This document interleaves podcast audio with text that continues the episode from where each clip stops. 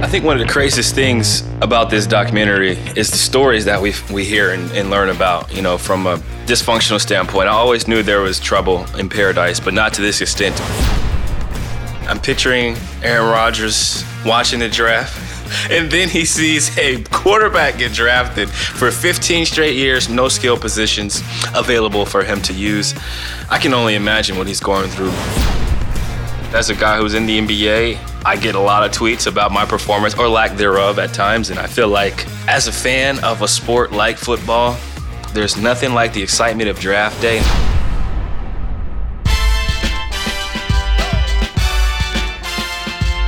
Welcome to the 107th episode of Pull Up. That's right, episode number 107, and this is the 2020 NFL Draft Edition.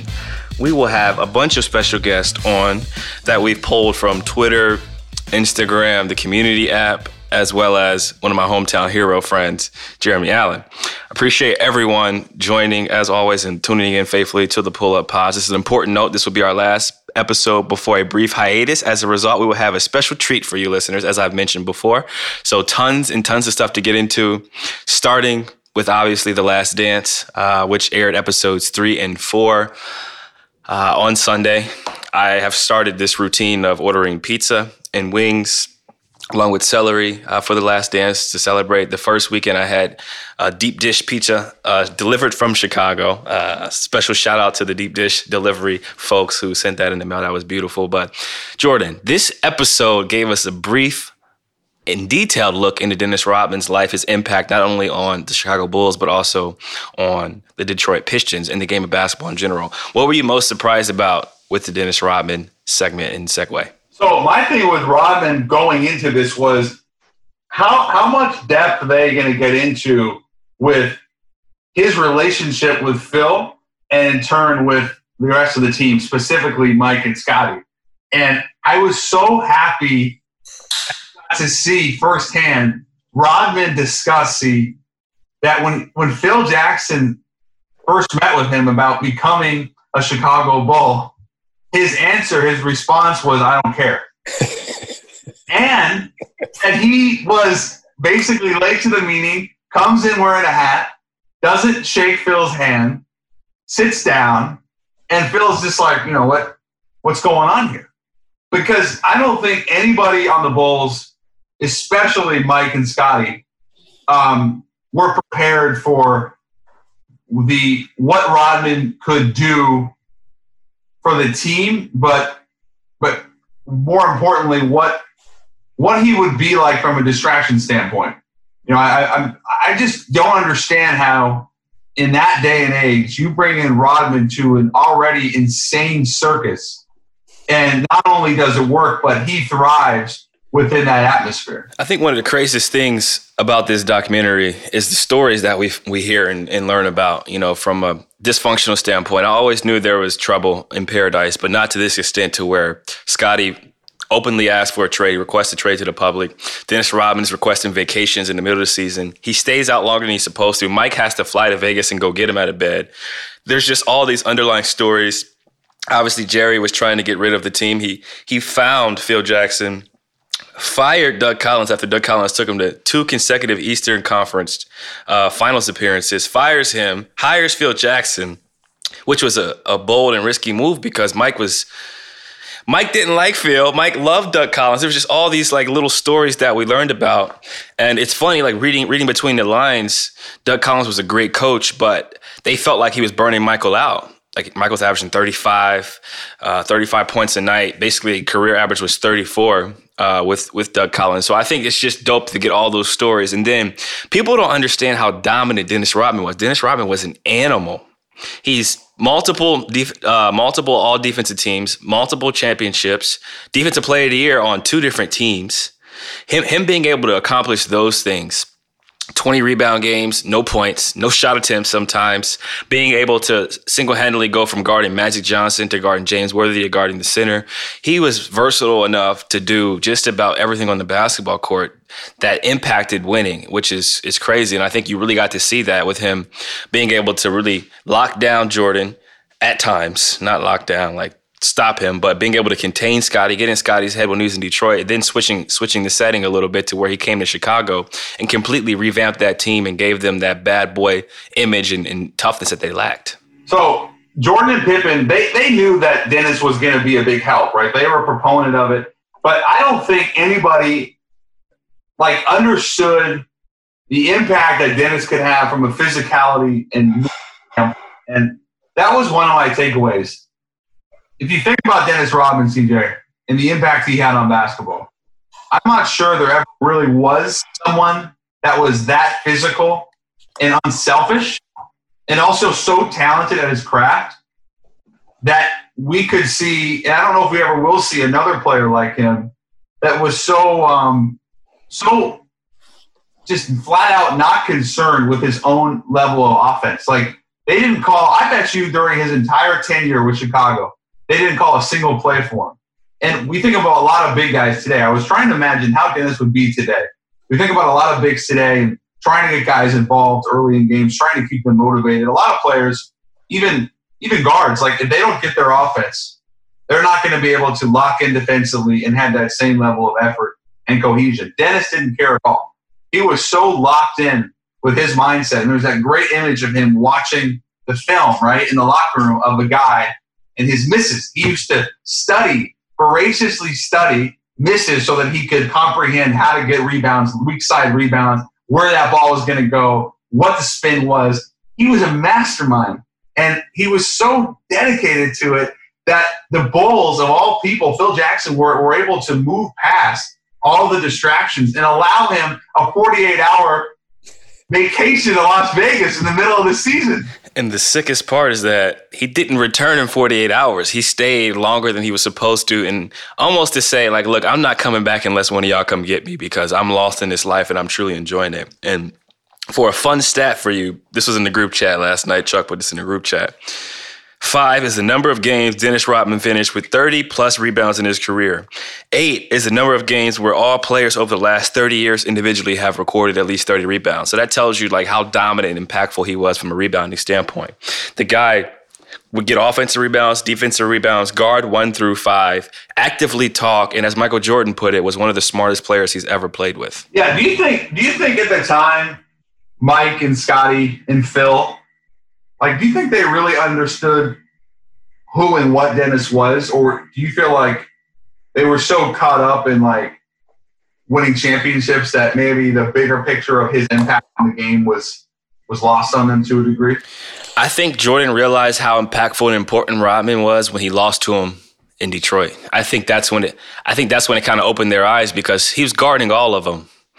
Exactly, and he he basically took Scottie out of that uh, that last game when they ended up losing by twenty. Well, that was the migraine game. But did you see? Did you pick up on Mike's thing? He said he had a headache. Mike Mike Mike was low key throwing shade. Like he said he has a headache, but I mean it's the it's the finals. The finals. He was like, yeah, he was like, yeah, that's what you want to call it. But I think that's when they really realized the importance of Dennis Rodman. And then Mike really leaned on Dennis when Scottie was out. Scottie missed like the first 35 games uh, when he was sitting out with his injury, kind of rehabbing and then just refusing to come back. And that's when they got the most locked in version of Dennis Rodman because he realized, hey, Mike needs me. I'm his number two guy now. Like I'm instead of three amigos, it's just us. And I think that's when Dennis really relished the opportunity to show who he was and, and what he could really be. I was just blown away by.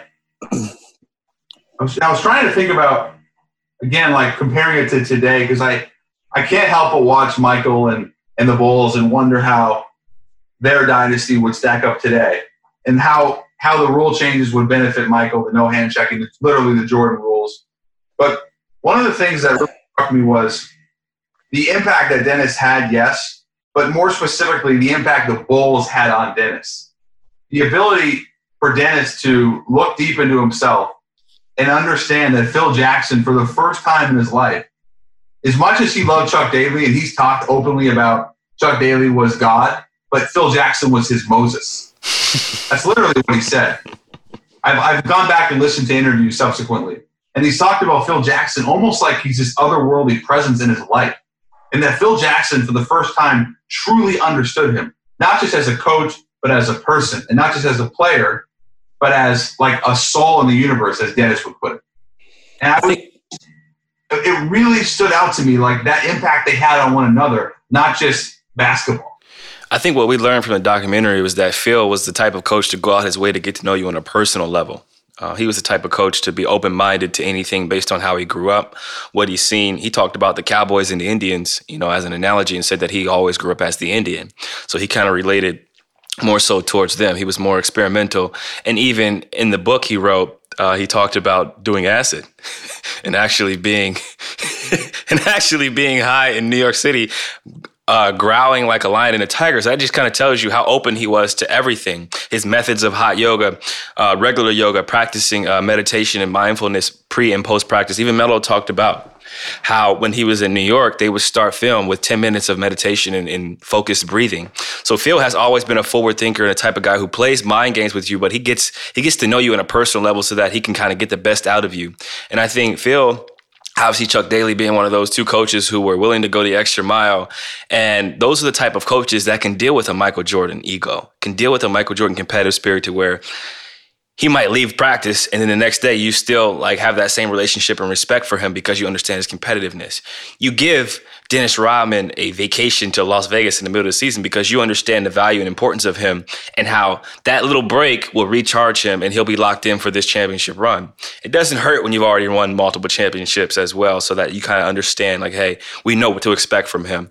But that just kind of shows you how great Phil was. And I think Steve Kerr some of that greatness rubbed off on him, and he was using some of those same methods with the Warriors. And uh, I think that was that's what I kind of learned from it. That he, him being in those environments and around those guys and those teams helped make him a better coach. Go back to the beginning of what you were talking about with Doug Collins and Phil Jackson, and in parts one and two.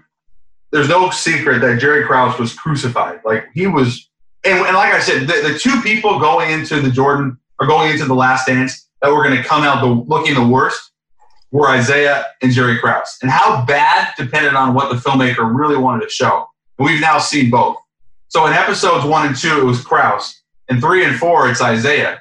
But as bad as it was for Krause to tear down that dynasty after six titles in eight years and six and all in the finals, for him to have the fortitude to replace Doug Collins, who had just taken the Bulls to the Eastern Conference Finals, with Phil Jackson, who had never been a head coach and whose only real coaching experience was on the bus listening and in the locker room delegating to Tex Winter. So all of it, like Jerry Krause, he he he knew something wasn't quite what it needed to be, right? But it wasn't broken. It wasn't like Chicago wasn't winning games, and it wasn't like Doug Collins was well revered, was well revered around the league.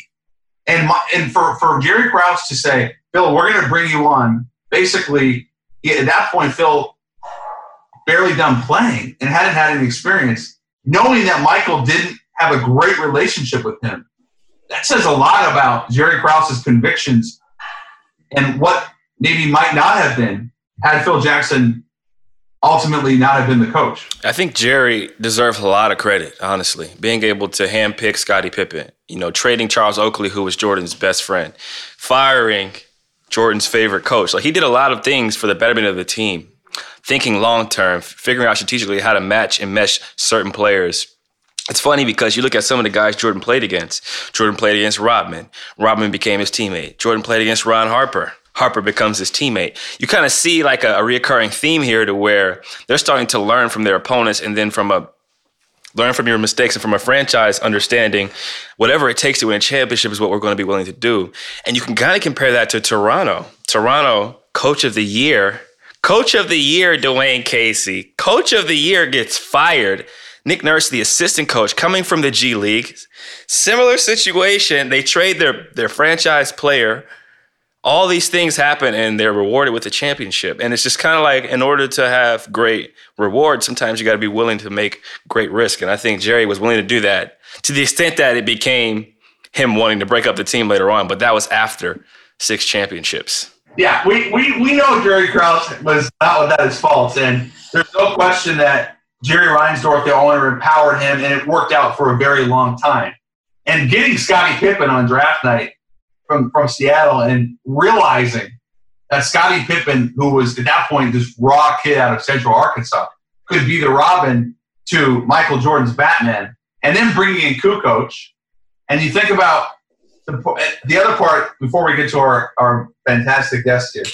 The part that stood out to me, CJ, was when Mike said, "I don't want Bill Cartwright taking the last shot." That's or balanced offense. That's just bullshit. You know, and then they had the, the image of Bill Cartwright basically airballing a four footer. but the reason I bring that up is because I always felt like, especially now watching it, I always felt like the Bulls players were empowered to speak their mind. And Michael, even when it wasn't popular, and even though Bill Cartwright was his guy, like nobody was allowed to mess with Bill Cartwright on that team. And nobody on any other team was allowed to mess with Bill Cartwright because Michael, that was Mike's guy. But for Michael to say, Bill, I love you, but you're not getting the ball here. Like everything was so calculated. And Phil, that goes back to Phil, I think, empowering his players and allowing them to speak their mind and know that even if it was an unpopular opinion or was something that he didn't agree with, that he was going to listen to everybody and allow them at least a chance to express their voice. Yeah, you hit the nail on the head there. And since it's the last episode, I figured I would say it. The great thing about Phil Jackson is that he catered the team towards everyone. They say Doug Collins the team towards Mike, and that's when they unleashed the best version of Scottie Pippen, which led to the best version of the Bulls winning multiple championships. But without further ado, it's only right that we bring on our special guest. We wanted to get some basketball talking before we go to the NFL draft. The NFL draft just wrapped up, seven rounds done virtually. What a time to be alive! What a world we're living in right now. I want to welcome our first special guest, Jeremy Allen. I want to make sure I'm saying everything right. Jeremy went to Glen Oak High School, played football with my brother. He's a football expert, a guy who knows everything about the draft. He researches NFL players. He knows everything about Buckeyes. Fiona, be quiet. He knows everything about the Buckeyes and has continued to figure out ways to study and love the game. Jeremy, welcome to the Pull Up Pod, my friend. How are you? How are you living first and foremost? How you doing? What is going on? Yeah, we're living. We're living good. Everything's going good here. I'm actually. I'm, I'm sitting next to your brother right now. And, oh, uh, I like it. You know, we are we're sitting here and we're you know we're just chatting and talking. We were listening to you guys talk about the Bulls and uh and you know episode three and four, and kind of agree with everything you said on how crazy it was. You know, to let Rodman leave for 48 hours and obviously him stay for about a week. Uh, you know, it, some some good things going on. You know, the Last Dance definitely doing numbers. I know I was tuned in as as the rest of the world was. Uh, Love it. But yeah, no, let's if you want to talk draft, let's talk let's talk draft. Let's talk draft. I think first things first, it's only right we talk about our Cleveland Browns and then we can focus more so on the entire draft. But how would you grade and rate the Cleveland Browns draft this year? Thoughts on it? What do you what are you expecting from our selections? So early in the draft, you know, we're at pick 10 and a lot of things are falling into place for this offensive lineman that we're going to get. And and I'm kind of I'm sitting there and I'm thinking, ooh, you know, who's it going to be? Who's going to be the guy that comes in and takes over left tackle and it's basically going to be that that heir apparent to Joe Thomas? You know, we had we got lucky and we got Joe Thomas, and he's a first ballot Hall of Famer, and you know, we're sitting there, and next thing I know, the name, you know, Jedrick Wills comes up, and I was excited. I was excited because I know how how that Alabama offensive line is, and that's an NFL type offensive line. The only problem I had with the pick is we took a right tackle. but I thought about it for a while. You know, I didn't let my emotions take over. And, you know, he did he did block Tua's blindside, which when you're a blindside blocker, you have to have this mentality. You got to be angry all the time for no I like reason. it. You got like you got to look at the person across from you and think that they're taking your lunch money, they're trying to they're trying to take everything from you. They want to take your mama's house, and they and and you not gonna let that happen. and and I like I like the anger that he has. You know, you can see you can see the punch in his hands when when he gets his hands on somebody. His hips are fluid. That first step is good, and I love the fact that Joe Thomas tweeted right afterwards that he wants to work with him. So if anyone is going to teach you how to play that premier position to keep Baker upright, you know, you want a Hall of Famer doing that. Along with Bill Callahan, who regarded around the league as one of the best offensive line coaches. Um, I think you really have a star in the making, and hopefully someone you can keep for 10 years to protect that blind side. That was a that was a brilliant analysis. Well, thank you. I couldn't have said a lot of those things better myself. And I love how you talked about the fluidity. Mean hands, fl- fluid hips. This is coming from a. This is a guy who played lineman. So like when you when you talk about fluidity and hips and hands, I could see the tenacity and the flashbacks, the flashbacks of your days back in Ohio when you were protecting the Hartline, not the Hartline that played for the Dolphins, but the other Hartline. Talking about our second pick. So yeah, so Grant Delpit, if you know the name, you know he's a Thorpe winner. You heard all about him in 19 early on. That this is this is the premier guy. This is supposed to be a top five pick. Well, you look at the 18 year that he had. He had this great year. He should have won the Thorpe Award in 18. He should have maybe came out in 18, but he comes back to LSU because he's got unfinished business. Him and his boys are going to get together, and he knows they're going for a ride. Unfortunately, he has that upper ankle injury, that high ankle sprain, and you can kind of tell that he favors it throughout the season. He's missed some tackles that he was making the year before. He just doesn't look in sync like he did. Nothing against him. I think he played great. And if I'm going to be 100% honest, I wanted Antoine Winfield Jr. That's me personally. Nothing wrong with Grant. I think Grant coming in, it depends on what you get. If you get a kid who is his 18 version, you got a, a, a hitter, you got a dog, you got somebody that Denzel Ward. You can leave him out there by himself and not worry about things because Grant's going to come up and he's going to hit a running back that's taken off. And you got to remember, we got Lamar Jackson twice a year. So if Lamar takes off, I want to know that we got a safety who's going to come down along with a linebacker that's fired. Grant Delpit's a hitter.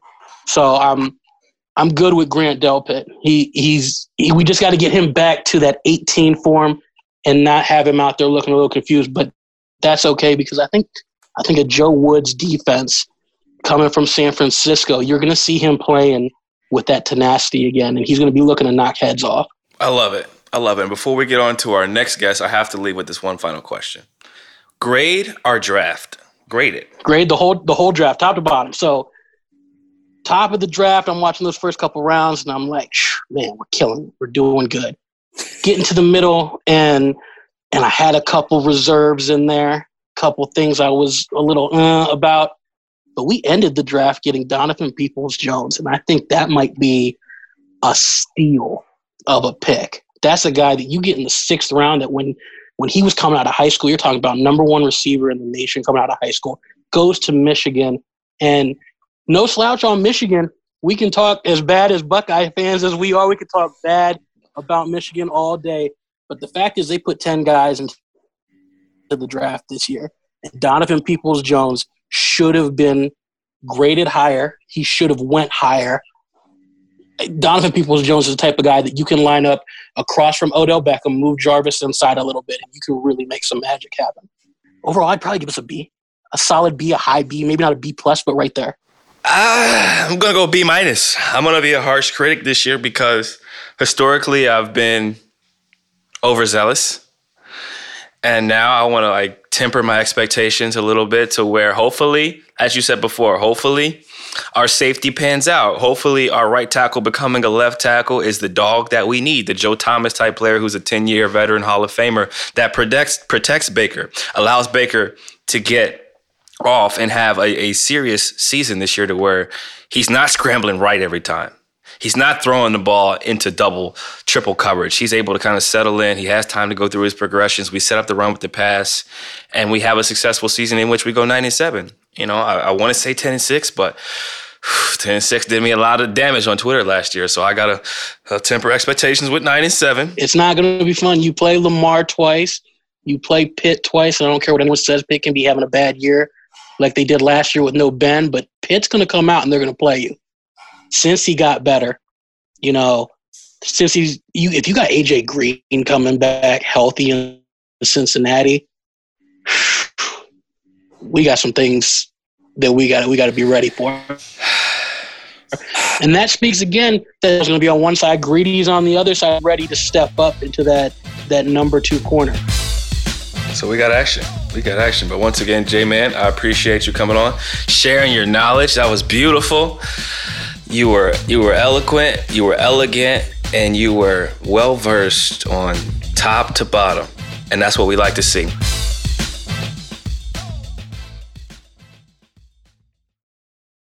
My guy Brian, I seen the name, I had to say it. I love how you have the jersey in the background to really show your true fandom. J Man had the hat. We're seeing all these little slights that really signify our love. And you got the sweater on.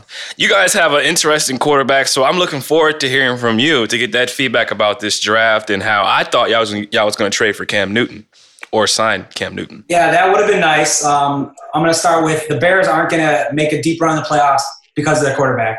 Gonna, they built their team to, to play defense and you know in the past run the ball. Still think we got some issues when we, for running the ball. But you know, for our draft, we definitely had issues um, for the, our tight end position. Um, we we moved on from uh, our boy Trey Burton. He's at the Colts now. So we went and drafted uh, Cole Kmet from uh, Notre Dame, a local boy. Um, he is the, the the best tight end that was you know in the draft class. You know, it's a weaker draft class, but uh, pairing him with signing with Jimmy Graham, they're they're addressing the need that they had there. Um, I'm not sure they're, they're going about it the right way. There's some other guys like OJ Howard they could have went after. Um, but, you know, we got 10 tight ends now. They're going to have a, a, competitive training camp, much like last year, where they thought that it was important to have a competitive uh, with the kickers. So we had 10 kickers in camp. I think this year it's going to be a battle for the tight end to, to, to improve that position. Um, as we moved on in the draft, uh, another one player I want to talk about was Jaylon Johnson, who um, will hopefully be able to have an impact right away. Uh, we lost Prince Amukamara, um, so we I think he can step right in and, and fill that role in. And he is apparently an effective pass corner, which with Mack and Quinn getting pressure on the quarterback, that could uh, open up the potential for him to be an impact player right away. Um, and him and Kyle Fuller should shore up the secondary. Um, but this draft really was over two years ago when we traded for Mack. Um, we gave up a bunch of you know, first round picks in the 19 and this year. So for me, the the Bears, you know, we already kind of won this draft by getting Mack. You know, we have him signed up. The guy's in his prime right now. Um, so with, with, you know, moving forward with him and signing Quinn, uh, I'm looking forward to getting that Bears, the Monsters of Midway back, and just wreaking havoc on quarterbacks. Ooh. I like it. I like it. So basically, you're still going through the early stages of a Browns fan, unsure of your quarterback, uh, trying to figure out the future, but understanding that the playoffs isn't a real possibility. On the bright side, you have a great defense. I'm a big fan of Mack. He's a hitter. He's a all-world Hall of Fame type player. If you guys get that quarterback situation figured out, you'll have some real action going forward. And it's not to say that he can't figure it out because sometimes there's that rookie wall, that sophomore slump that you go through trying to read an offense, trying to figure out your progressions and checkdowns. But needless to say, Cam Newton could be the answer to all your problems. If there's an injury and, and he's out there, there, there's no reason why they wouldn't go after him. If one of those guys, Mitch or Nick, goes down in the preseason or something, um, and Cam's not signed, I, I, would be upset if they didn't try to, you know, go after him. Um, but being in NFC North, uh, the Packers are doing us favors by uh, the way they handled their draft. Their best two players, Aaron Rodgers and Aaron Jones, they went after quarterback to back him up and a running back to back him up. So I feel like they really uh, dropped the ball in this draft, and as as a Bears fan, that's a win for me. So. I love it. I love it. I seen that pick and I was confused. Honestly, I'm picturing Aaron Rodgers somewhere uh, not tropical. He, he he seems like the type of guy who's probably you know modern cabin somewhere ducked off in the middle of nowhere, watching the draft. With handcuffs, got crystals, rubbing them on himself. and then he sees a quarterback get drafted for 15 straight years, no skill positions available for him to use. I can only imagine what he's going through. And he's another quarterback who could be available soon based on what we're seeing because he may be extremely unhappy after this next season. I was heard I was told that, that they didn't even tell Rodgers they were taking him a quarterback. So he's probably upset about that. It's gonna be it's it's basically the beginning of the end of Aaron Rodgers era, in my opinion. I mean, this is the first chip to fall, so something else is gonna come up, in my opinion. I agree. I agree. I appreciate the insight. Where, where would you grade this draft? You gave me the, the, the, breakdown of each player. Obviously, the cornerback position has been huge for you. Um, where would you grade this draft for the Bears? Uh, I'm gonna. It was it was average, um, but I'm gonna bump it up a little bit because this draft was affected by that Mack trade because they gave up so much to get him. Uh, so I'm gonna bump him up to like a B minus because we in the end we have Mack from this um, this draft. Um, and, you know, we, we addressed some needs that we had at tight end and at cornerback. So I'm going to go with you and your Browns and give them a B minus just like you. I like it. I like it. Once again, I appreciate you joining the Pull Up Pod. We want to remind all our listeners out there that we have a special edition Pull Up Pod where we're featuring guests, football fans from different teams, from Twitter, Instagram, as well as the community app. So stay locked in. We're going to have another guest up here shortly. Brian, we appreciate you. We know a lot of parents out there are working hard, while still teaching and doing many other things. So his handle currently is Charlotte because his shout out to Charlotte for using Zoom and continuing to be a great student. Schultz, it's all you. Bringing in a special guest at five foot ten, 185 pounds, out of the University of Oregon, Ron McKinley. Up? What's up? What's up? Ron, my man. Um, I figured it'd be great to have you. yeah, big fan right there. I figured it'd be great to have you on to talk draft, talk Justin Herbert, your teammate, um, talk about some of these DBs, and uh, also another reason I wanted to have you on is like CJ, you're I know you're really interested in in, uh, in broadcast journalism and media, and you've done some really fun YouTube videos. So welcome to the Pull Up Pod. Thank you for having me. I appreciate it. Pleasure. So let's start with your teammate Justin Herbert, who obviously had a great career, Eugene guy, true Oregon Duck. Um, tell us tell us something about Justin that maybe the, the public wouldn't know about him as a person and what kind of leader he is in addition to his uh, his prowess as a player. Uh, well, well, off the field, Justin Justin's funny. Uh, he has kind of like that dry humor, and he's just funny. But he's a competitor at everything. Whether we're playing basketball, I played basketball with him multiple times bowling, golf, anything we play, Justin's trying to win. And like he gets serious. Like especially like we were playing pickup basketball as a team, and who I don't remember who was, but he went and dunked on somebody, and he was like, "Whoa!" So I mean, he's he's an athlete too. He's like a freak athlete, and he doesn't get credit for it. They give him credit for it, like in the Wisconsin game, but but he's definitely a freak athlete. So those are probably things that I think not many people know about. He had the three touchdown runs against Wisconsin. You weren't surprised at all. Not at all. I mean, we've been saying run all year. Like he's he's wide open. He just run and three touchdowns just like that. So, well, why do you think? Why do you think some of there was some criticism about like him not being like the most vocal leader? And but is he a guy that you trust when the game's on the line? Definitely, I trust him because he, he knows everything he's doing. Sometimes he's more of a lead by example type of guy. So that's why there was all speculation of how he may not be a good leader or he doesn't talk as much. Justin definitely talks and he definitely brings us together as a team. But sometimes like forget all the talking, let's just let's play ball. So that's that's something about it. What about some of the DBs in the draft? So who like we talked about Delpit, uh, obviously Okudah went three. Who did you who are the DBs that you really like? Oh wait.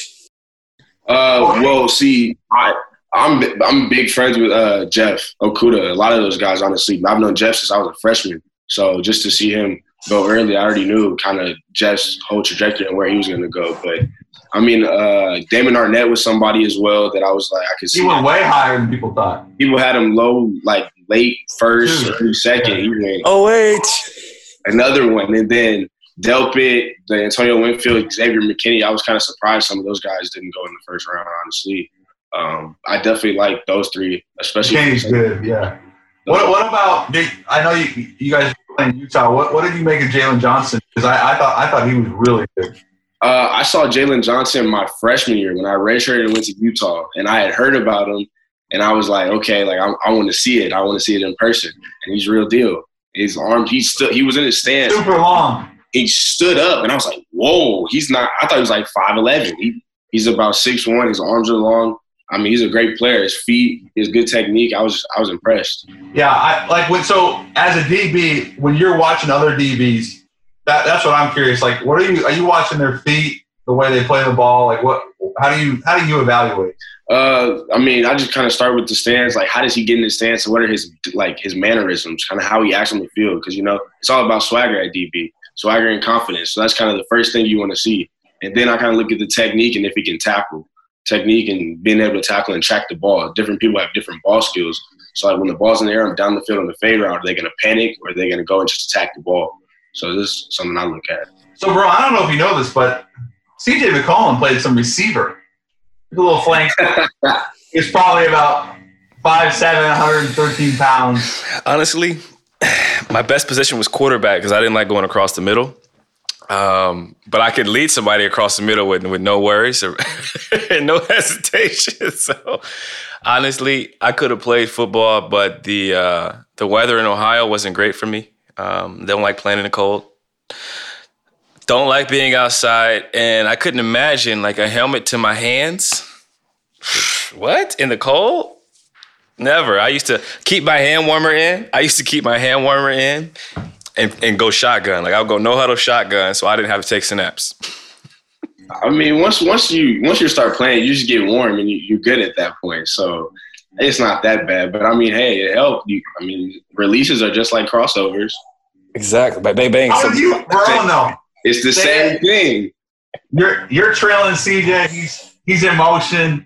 You got to line him up. Are you trying to force CJ to the middle? Are you pressing him? You know, you got long arms. What are you doing? Because now he's almost six four. So Hey. I, I'm a big I'm a big Julio Jones type receiver minus the speed right now. I ain't gonna lie to you, man. we, we're gonna try to we're gonna try to put our hands on him. I don't know if he wants to be touched, so we're gonna try to put our hands on him. I've been in the quarantine weight room, man. You might want to back up because I ain't a speedster, but if we if we get press coverage and it's a jump ball, I like my chances. See that? I can see that. I like my chances, but I'm getting off the line, bro. I'm I'm a good I'm a good 200 plus pound receiver right now for sure with a with a he's on uh, that. He's on that liquid uh, grape diet. liquid grape water. Uh, but I am, you know, keeping the carbs low. You know, we body fat is close to playing. Uh, weight is close to playing weight. I could go get 25 in a playoff game right now for sure. Ooh, he put it out there. Oh mamas, look, oh mamas, just just just to make the record, just let the record straight. But I appreciate the insight on Justin because I've been watching from afar and, and just kind of seeing his development, uh, where he started off on the depth chart to where he's at now, and obviously, um, you have to work extremely hard to get drafted in general, but especially to get drafted as a quarterback after um, the start he had. You know, obviously continuing to evolve. Remember when they were talking about like, is he a second rounder? Is he a first rounder? And now he's now he's top ten, and, it's, and the bag is secured, and he's heading to Cali. So Uh, that's- that's I go. dope. I got one more for Verone. Um, receiver wise, Verone, who was who's the best guy you've gone up against? Oh, the best guy I've gone up against. Or Uh, best two guys, yeah. This up. let's see. Uh, ooh. Hon- See, that's the thing about our conference. There's a good receiver. We played a good receiver almost every game. I was going to say, what about Pittman? Ball. Pittman's a baller. Period. I mean, we we started off slow against USC, so it, it went. We went. We did good afterwards, but no, Michael Pittman. That whole receiving core is good. We knew going into that game we were going to have to shut them down, kind of, to be able to kind of win that game, and then we just got the momentum. So, but Pittman, uh, Laviska, Shenault, Yeah, what he's he's a speed guy, right? He is. He's bigger though than you would think. Like when he came on the field, it was like, oh, he's he's he's big. Like it was kind of Yeah. wild. So um, who else is there? Uh, that's oh Hunter Bryant. I think is his name. UW, yeah. yeah. UW. Um, so that's those are some guys that you know. what I'm saying they were pretty good. Well, it won't be long before we're hearing you call. So we appreciate you coming on post draft because league him, league him. league him. Still got more work to do, but definitely, definitely, I appreciate you having me. No problem. And just for, for those of you that don't know, we're talking to Verone McKinley, McKinley, Verone McKinley the third, Oregon Ducks cornerback, rocking two three on his chest. Hails from Texas, four picks as a freshman. You would have looked nice in a Buckeye uniform, but it's okay. I ain't, I ain't, I ain't gonna go there. The other, oh, we see. Hey, hopefully we get this season. I know. Second know. game of the year.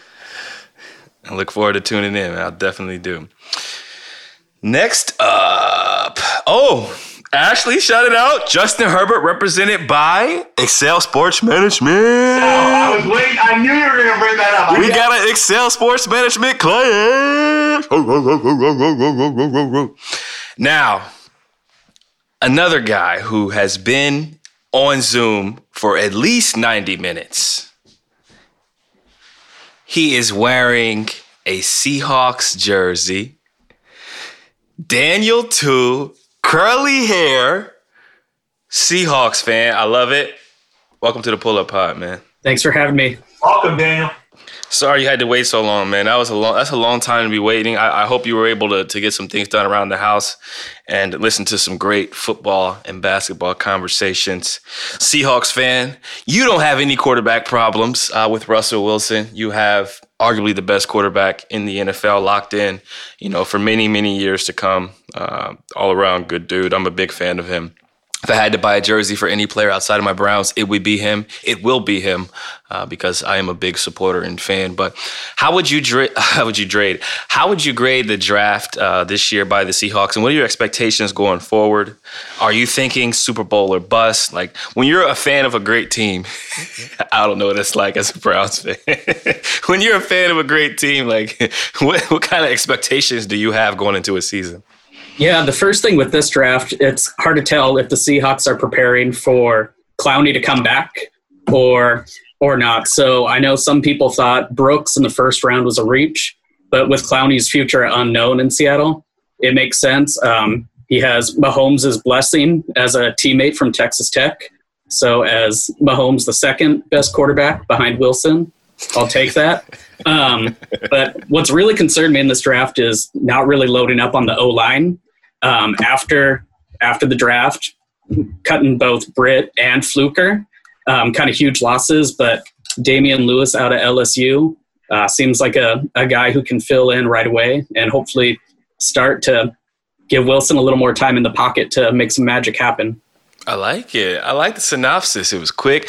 You know, a lot of fans that are, you know, wearing the red may argue that Mahomes is the best quarterback in the NFL. I have a friend, Travis Kelce in particular, who will definitely argue on behalf of Mahomes, but I like it because Russell has been accurate. He's shown athleticism, he's shown poise, and at one point I had him winning the uh, MVP of this last season until Lamar went bananas.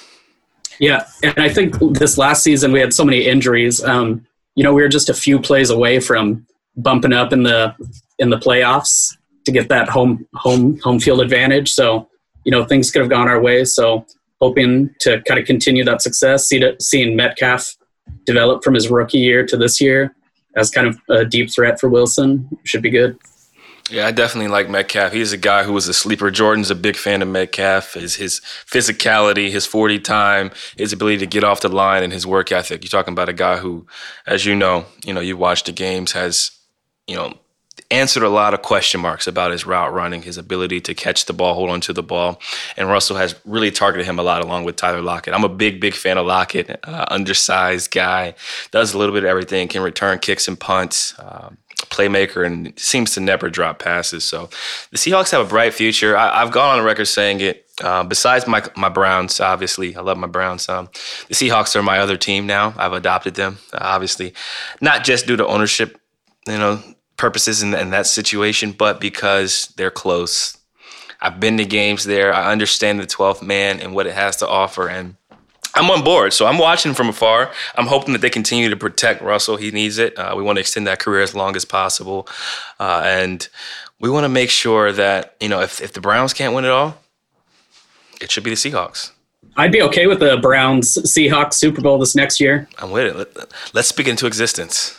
You know, I'm, I'm a Seattle guy too, and I love the old throwback jersey. Very special.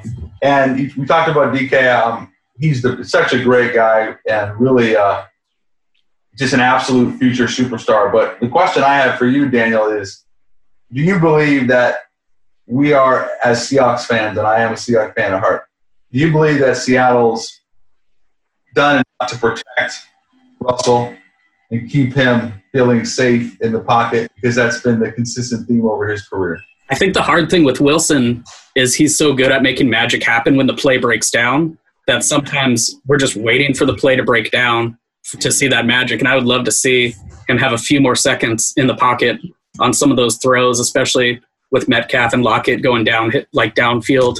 So I I think we could do should be doing more to protect the highest paid player in the NFL. To like CJ said, make sure we can keep him in a Seattle uniform, happy and healthy as long as we can. Well said. Where do you live, Daniel? Where do you live? I live in Canby, just south of Portland, a little bit in Oregon. Yep. Oh, so you're a Blazer fan? Yes, sir. Wow, I love it. Baby. Yep, big fan. Rip City. Yeah, I appreciate it, man. I appreciate the insight you sharing your love and affinity for the Seahawks. Um, great conversations, and I'm going to try to get you guys information. I didn't tell you this before, and I didn't tell my reps or anybody from my agency this before. But you know, since you all have been such great guests for the Pull Up Pod, it's only right that I bless you guys, you know, with some tickets in your respective cities. You know, when we come to play there. So, you being here makes it easier for you. Obviously, I got merch. I got the pull up merch. He's got the pull up merch. I got the tickets. Ashley will get your information. I'm putting her to work again. She'll get your information and be able to bless you when it's time. So once again, we appreciate you. We got to move on to the next guest, Jonathan. We heard Jonathan's in the full fit. We've seen the fit. We've seen the fit, and I like the black, the background. I love the hat. It's giving me beach vibes. Tell me about the Colts. Talk to me. Welcome to the Pull Up Pod. Yeah, thank you guys. Thank you guys for having me, you, CJ and Jordan. I'm, I'm excited. So to tell you, I'm very pumped about the Indianapolis Colts. You know, um, I'm I love what Chris Ballard's doing. I think he's established himself as a top three general manager in all of football. We didn't have a first round pick because that pick went, of course, to San Francisco last month to acquire DeForest Buckner, who was a defensive force in the middle of the defensive line. So that, you can count that as our first round pick, a phenomenal pick, a guy who's who's a great player, all pro, and a very healthy guy in his prime. So I'm excited for that. Um, as for Michael Pittman Jr. being drafted in the second round, I'm excited about that. I've heard many buzz around people saying that people, meaning fans as well as draft analysts, saying he's a resemblance of Michael Thomas, or at least shows flashes of Michael Thomas. He, Michael Pittman himself, has stated he models his game compared to Brandon Marshall, Mike Evans, and Michael Thomas. So obviously, you know, it's very good company. Very excited to hear that, and it also gives Philip Rivers a big body receiver that he's been used to throwing to his whole career and has had many success with.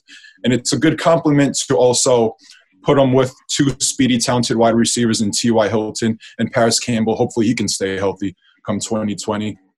So I'm excited for that to give us that balance in our run game as well. Speaking of our run game, not too long after that, we went with running back Jonathan Taylor, who's a great um, blend of size and speed 500 excuse me 510 219 pounds runs a 439 you can't find many running backs that could have has that combination of size and speed so that's very exciting. You know i've seen a little bit of tape on him. He, reminds me a little bit of a Le'Veon Bell in, in the aspect that he has patience when around the line of scrimmage. I know what that dominant offensive line that we have which is in my opinion the best in the nfl he'll have a lot of success right off the bat. I expect him to do great things come 2020 in his rookie year to complement Marlon Mack as well. And um, as for safety, Julian Blackmon, that was our third pick. Um, it's a versatile defensive back. You know, he could play safety or cornerback, which is very good. We needed some depth in that area as well, especially since we traded Quincy Wilson to the New York Jets. So I like that pick. He was described as an enforcer by ESPN's Louis Riddick. So I hope he can be just that. I'm excited. And uh, last but not least, um, you know, we drafted Jacob Eason in the fourth round. Um, you know, I, I, it was a bit of a head scratch. I don't know what's exactly what to think about that. I know the guy. I know the guy has some great, um, a great makeup in terms of his size 6'5", 6'6", 230 pounds. You can't teach that. He has a rocket of an arm, similar to what Josh Allen has. So I'm very excited for that. But there's been questions about his work ethic and his accountability. I guess I, that came up based with the interviews he's had he's had with yeah. and general managers around the league. But I'm I'm assuming Chris Ballard saw something that the rest didn't see, and you know I believe in Chris Ballard wholeheartedly. So he's going to have a lot of work to do. He's a raw product, but he's in a perfect situation to sit behind Philip Rivers for at least one season, and he has one of the best offensive-minded coaches in the NFL and a quarterback guru and um, Frank Reich. So again, you know, I'm excited. It's just going to take some time for him to flourish, but I'm looking to see what the future holds, not just for him, but in the but for the Indianapolis Colts as a whole going forward, come 2020. I expect them to compete for a championship. Wow, Mike drop, Mike drop, a championship. Jonathan with Eason, a lot of mixed reviews on him. I've heard a lot of negative stuff from like an attitude standpoint. He's super talented, and you're right. There's going to be a situation for him to find success. It'll be in Indianapolis. Teammates mostly, though, I've heard do like him, and um, he throws a great ball, but very inconsistent. So, well, why not yeah. go to Indianapolis and sit under Rivers and learn? So, absolutely. I, I, we keep talking about this before I go into like the review of everything you talked about. One, I love Jonathan. I love I love that running back. He's a monster. I think he's going to be great. Jonathan, I love you too, but I love Jonathan. but I love Jonathan Taylor. He's he's going to be he's going to be special. I'm a big fan of him. I watched him in the Big Ten. Um, you know, running all over Ohio State, running all over everybody, basically because of his versatility, strength. It's a shame that running backs don't go in the first round anymore because he was definitely worthy of going in the first round, but uh, due to circumstances and how the NFL has kind of shifted, you know, he's forced to, to kind of fall back. I had Marlon Mack on my fantasy team last year, so it's kind of bad for me to be hyping Jonathan Taylor up like this, but I'm a big Marlon Mack fan too. He's still versatile, he's still helpful, and, and can change the franchise. But we've been talking about this Philip Rivers situation. Did Jacoby not prove himself? He had that injury. He, he played awful. He, he was he was unplayable, CJ. Jonathan, back me up here. Yeah, so um, with Jacoby Brissett, I mean, it's a bit complicated in those aspect that in the first half of the year when everybody was healthy, he was he was having a pretty good season. You know, he had a he had a great comeback drive against the Denver Broncos. I recall he was pretty inconsistent in complementing the running game that was already great from the start. And then when the receivers got injured, T.Y. Hilton wasn't 100% despite the fact that he was playing in the second half of the year. We had other quality wide receivers that went down on injured reserve. And then, if you recall the game against Pittsburgh, I believe back in week nine of last year, he hurt his knee very early in the game, and he was just never really the same. But um, I'm not going to use that uh, completely as an excuse for him. Uh, there were some games too where he was just constantly missing open guys, and J- Jacoby just proved himself to to be a, a, valuable backup, in my opinion. No disrespect to him, he can win you a few games here and there. Reminds me of like a Ryan Fitzpatrick in that sense, where he could come in and win you a few games if your starting quarterback is out. But he's not the long-term future. He's certainly no Andrew Luck that we had. but, but you know, I, I do. Ex- well, going back to Phil Rivers really quick, I do expect him to have a bounce back year, even at age 38. You know, he's in a much better situation overall. Guys who can protect him with that offensive line and a much better running back, and he still has a solid core of receivers to throw to. So, I, I know I, I expect good things from him. But I like how you stood firm on that. If you don't believe in Jacoby, you don't believe in him. You know, I feel that. I feel that. I'm a big Jacoby fan. I like to see the backups thrive and succeed. Obviously, he's no Andrew Luck. Andrew's a special, special talent, and in my mind, he's holding out to eventually return to the Patriots. But uh, that, that hasn't been that hasn't been decided yet. It hasn't been said. But in my in my mind, he comes back and plays for the Patriots, and they win a Super Bowl, and it's crazy. But you just never know. I also have to. Sh- I know Jordan. It's wild. I also have to shout out my guy Malik Hooker you know. OH, OH. Malik came to the game when we played against the Pacers. Uh, it seems as if you guys are trying to pay him, which is crazy, but it sounds very Indiana like. So there's been trade rumors, CJ. I don't know if you've heard about that.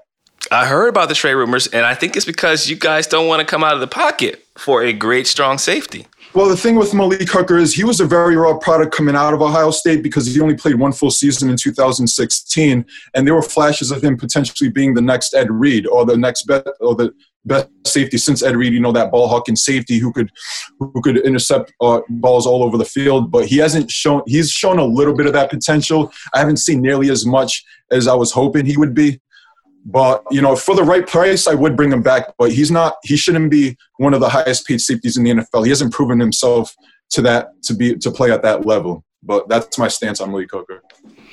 I like the stance. I think a lot of times we get paid on potential, right? So he's been hurt. He's gone through a lot. He showed flashes. So then that check is coming because you have potential to do things that they haven't seen before. Or like you said before, he could be the next Ed Reed, or he could just be a serviceable starting caliber strong safety. So it'll be interesting to see what you guys decide to do with him. Uh, I'm looking forward to seeing it. And before this draft, I was in favor of him coming to Cleveland and making his return to, to Ohio for our Super Bowl run. But you know, it looks like that may not be happening. But hey, you know, we've seen we've seen crazier things happen.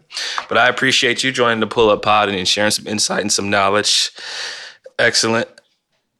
Excellent job. Who do we got? Who do we have next, Jordan? Scroll. Okay, so I'm gonna bring I'm gonna bring in this dude right here. This is my guy Rafik. So as you as you can imagine, CJ, I get a ton of uh I don't want to call it hate mail, but you know, I get a lot of a lot of stuff talked at me, a lot of negative stuff. But I like to reply to people on Instagram. You know, if they have something to say, I'll listen. Doesn't have to be good. And uh, challenge Rafik to a uh, a sports trivia debate, and uh, he did very well. And I promised him if he won or tied, basically, because it was basically a tie, that I'd bring him on. And so here you go. He did great, and uh, he's a 16 year old kid, and he's a big sports fan. Hey, what's up? Steve, welcome to the Pull Up Pod. I like it. And he's got the headset. Look like you're ready to go play Call of Duty and lose to me in FIFA later. That's what it looked like. Uh, no, that's me who's going to beat you. Who's your team? All right, so I'm from Massachusetts, so I'm a Patriots fan. Oh. Uh, uh, I would grade the draft as a for us. I would give it a C because Ooh. we passed on Jordan Love and Jalen Hurts. Uh, we traded our first round pick, and then we took some random safety in the second round. D2. Shout out to the D2 schools. Dugger is a baller, dude. I'm telling you, Lenoir-Rhyne, he's a beast. You're going to like him. And then I hope so. And then we didn't draft a single wide receiver, so I don't really know what we're gonna do next year. Let me ask you this. On a 1 to 10, what's your confidence level in Jarrett Stidham? Is it a 2? Uh, probably a six because Wow, okay. Yeah, have Belichick, but he, I don't know. He still hasn't proven himself. I feel like we should have gotten Jameis or Cam or someone like that. Julian Allen, Hall of Famer. True or false? Uh, true. True. He has like all the playoff records. Yeah. and So, yeah. All right, let me ask you this. Favorite pull-up host, CJ or Jordan? Uh, CJ, of course. Even I know that. He, he, he thought about it. He had to think about it. Yeah, so I'm, I'm, I'm number two. Um, as a Patriots fan, you've experienced winning for so long. You've experienced greatness. You've experienced Tom Brady, Bill Belichick, random draft picks who turn out to be hits of success. You've also experienced um, very interesting tight ends. I won't go into details, but I've been watching the uh, Hernandez stuff, and you guys have seen a lot, done a lot, been through a lot. Now you enter another phase, and I'm interested to see how Patriots fans handle losing. Um, welcome to the other side. Now, I just want to welcome you officially to the other side because Super Bowl is not happening this year. Um, how are you going to handle watching Tom Brady succeed in Tampa because he's going to succeed with those weapons, and the fact that you guys won't have a serviceable quarterback until next year because you've passed on them all, and now you're going to settle. Well, I don't even know if it's settling because Sunshine is is quite the player in Clemson, and he will turn around that franchise. But how are you going to adjust? How will Sundays feel when you're eight and eight, or seven and nine, or dare I say it, six and ten? Uh, it's obviously going to be worse, but I think last year we kind of got used to it because last year was kind of a down year for us. So I think we've adjusted a little bit. He said it was a down year. You selfish Patriots fans make the playoffs and call it a down year. yeah, but I, I don't think it will be that bad because we're playing in a bad division and we have Belichick. So I think we should be able to still make it as a wild card or something. Are you being serious right now? You have that much faith in Belichick? Who's gonna Who's gonna quarterback your franchise? If the if the season started right now, who's the quarterback? Sit him. Oh man. May the odds be forever in your favor. I appreciate the confidence that you have in Belichick, although you weren't sure of the Division Two prospect who's going to be a great safety. I'm, I'm signing off on him now, and I don't even know, you know, what type of talent he has. But I know if Belichick drafted him in the second round over the Jim Thorpe winners, he must be special. Hopefully. All right, Rafik, be good, bro. I appreciate you, man. That was just my only question, man. I like how you stood firm on that and, and said that last year was a down year. Man, I respect it, man. The, the Patriots fans have not been through a lot, but now your time is coming, and I can't wait to see it. so sorry. I'm so sorry, man. But hey, it's only right as a Browns fan that we celebrate people who, you know, eventually stoop down to our level. That was great. I really, I really did enjoy that. Um, I just feel like, you know, it was time for us to kind of open things up and, and, and allow fans to to really share their pleasure or displeasure for franchises. As a guy who's in the NBA, I get a lot of tweets about my performance or lack thereof at times, and I feel like as a fan of a sport like football, there's nothing like the excitement of draft day, and there's nothing like the excitement of not making the playoffs and what that does to your psyche as you head into the next year. So for us, we've always celebrated the drafts because it's the highlight. It's the one time where things go right, along with the bye week. And now we have OBJ, we have Juice, we have Baker, who should be motivated. Baker's lost his dad bod and he's getting the abs back. We got Austin. We got arguably the best running back in the NFL. And we have new coaches. So um, it's going to be quite the ride. It's going to be very interesting. I think now is the time where, you know, we basically uh, just talk to each other and, and, really close this out strong here. I think that's I think that's the right thing to do. I'm, I'm looking at the chat and there's tons of conversations going on here, so I'm trying to catch up. I think we should bring in all our listeners one by one, except for the 16 year old, obviously, because you can't drink. I think we should bring our listeners in and, and get someone's uh, drink of the day. You know, we have the wine. We cue the wine music and we read off our wines and we go through like what we've been drinking. But I think we should have a drink of the day as Jeremy sips from the bottle. We should have a drink of the day for besides our 16 year old because you know we only drink responsibly and you must be 21 years or older to do just that. Cue the wine music, please, and the drink music for the last, last of the last. I have actually not been drinking much wine lately because my cleanse had started and I was just on the water diet, uh, water and weights and running and eating. But I have since ventured back into the wine world and I've been drinking some Adelsheim Bryant Creek, which is spectacular. Uh, it's got a great price point depending on what you're trying to spend. Bang for your buck. You can drink it with food or without food. During the day, at nighttime, on the patio, on the couch, at the desk, depending on what you're doing and where you're doing it at, I think it's very functional and I've enjoyed it. So I would definitely uh, recommend that to my listeners out there. I think it's a, a, solid drink for you, depending on what type of wine you like. And I will make sure that you get the wine list that we have because, as Joe said before, we should have a complete wine list of all the wines we recommended on all the podcasts. 107 episodes with probably 80 wine recommendations at least. At least. Um, CJ, for me, Ashes and Diamonds Cab really good cab out of Napa.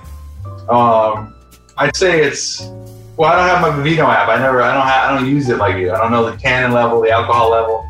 But if you're looking for a great classic California cab, Ashes and Diamonds. Boom. I love it. Ashley, it's time for you to unmute the masses. Let's start with Daniel too. I know, I know you're drinking water. Drinking water right now, and CJ, you're gonna hate me because I'm not drinking much wine right now. My wife's pregnant, so she can't. But my, wow. my drink, my, my drink oh, of the day has oh, been Jack Daniels and Coca Cola. I love it. Ah, I love it. Jack and Coke. I love it. I Once like baby's here, we'll be back out at the vineyard though. Okay, that's what I like to hear. You're taking one for the team. That, that's very respectable of you. I'd be sneaking a drink by, uh, sneaking some wine on the low. Oh, next man up. His name is not Charlotte. Uh, my drink of choice when I drink wine, I, I, I like a Rodney Strong Cabernet. Um, I, I, don't drink that often like other guests on the show. I like to drink a lot of water and stay hydrated. I love um, it. I, I, do have a nice glass of Rodney Strong Cabernet um, every now and then. And I also if I don't feel like wine, I'll, I like a nice glass of bourbon, a nice big ice cube, some whiskey always does the job for me. Olive. You just need one of those, one one finger of that. I feel pretty good for the night. So that's my drink of choice. Find your buzz, find your buzz, find your buzz. Hydrate, hydrate, hydrate, hydrate, hydrate. J man, J man, J man. Well, you know, hydration is key to success. And I hydrate as often as possible. Right now, I'm, I'm sitting there. I just got done watching Uncorked on Netflix. I like and, it. And they, they said a nice little reference there was he was describing what to drink to a nice young lady. Uh, he, he was comparing them to rappers. So I grabbed me a nice little Pacific Rim sweet Riesling from Washington. He said that it is it's like the Drake of wines, which I, I feel Wow. because I am also a black Jew. Me and Drake are together drinking this wine, having a great time. And then if it's not wine, you know, we gotta we gotta stay with the Ciroc. You know, me and your brother are legendary as, as Ciroc kings in Northeast Ohio. So got gotta go Ciroc Ciroc and. Sprite. Ciroc boy, Ciroc boy, Ciroc boy. Shout out to We in the building tonight. Shout out to Diddy. But remember, listeners, kids out there must be 21 years or older to attempt. Please drink responsibly. Once again, we want to thank all our listeners for tuning in faithfully to the Pull Up Pod. We want to thank our special guests coming from Twitter, the community, uh, Instagram, among many other places. Uh, maybe at some point in the future, we'll recircle recircle. We'll circle back uh, to this format and, and, and try it out some more. Um, we got a lot more in store for everyone out there. Jordan, it's been a pleasure as always. You can catch us on Apple Podcasts, Spotify, radio.com backslash pull up with CJ or wherever you get your shows. For the 107th episode, we always tell them, don't forget to pull up.